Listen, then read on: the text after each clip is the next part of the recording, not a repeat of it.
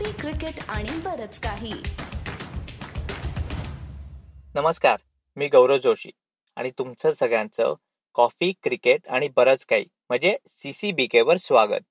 आज पहिला दिवस इंग्लंड आणि इंडिया सिरीजचा संपला आहे आणि नक्की मानलं पाहिजे की इंग्लंड खूप चांगल्या पोझिशनला आहे. त्यांचा स्कोर झाला आहे three four two hundred and sixty three आणि जो रोड नॉट आउट शंभर धावा ऑलरेडी केल्या आहेत. पण या दिवसाचे मेन टॉकिंग पॉइंट म्हणायला गेलं तर कुलदीप यादव का नाही खेळला?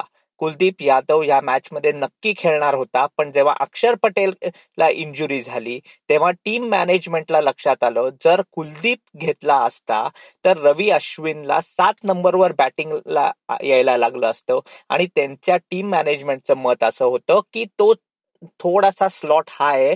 म्हणून त्यांनी वॉशिंग्टन सुंदरला घेतलं.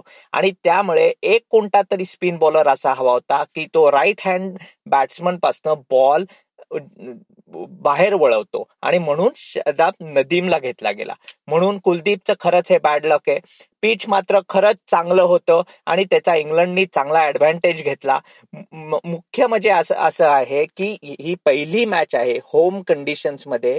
की दोन हजार पंधरा पासून की Ravindra Jadeja home test match खेळत नाहीये आणि तो नव्हता म्हणून रवी अश्विनला स्पिन बॉलिंग जी पार्टनरशिप असते ती नव्हती. आणि त्याचा ऍडव्हान्टेज इंग्लंडने खूप चांगला नक्की घेतला.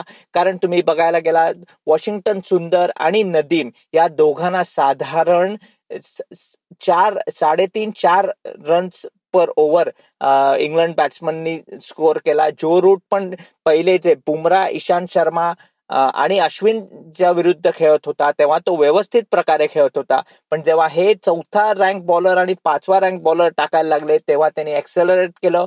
हे खरं जो रूटच्या बॅटिंगमध्ये आज मानलंच पाहिजे. आणि जडेजाचा हा ऍब्सेन्स नक्की जाणवणारे दिव अख्ख्या या सिरीजवर हे आपल्याला आज नक्की जाणवलं आहे.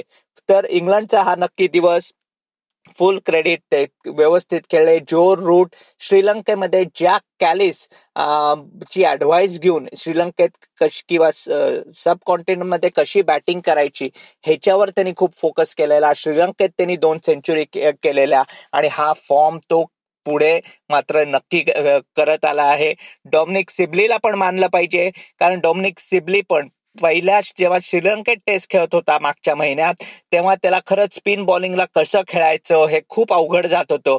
पण त्या टेस्ट मॅच मध्ये खेळून आणि दुसऱ्या टेस्ट मॅचच्या सेकंड इनिंग्समध्ये तेव्हा त्यांनी पन्नास केले तेव्हा त्याला थोडंसं त्याची टेक्निक कळली कसं खेळायचं जेव्हा बॉल स्लो येतो वळत असतो आणि तिथे तो शिकला आणि तेच तो फॉर्म आज त्याने कंटिन्यू केला.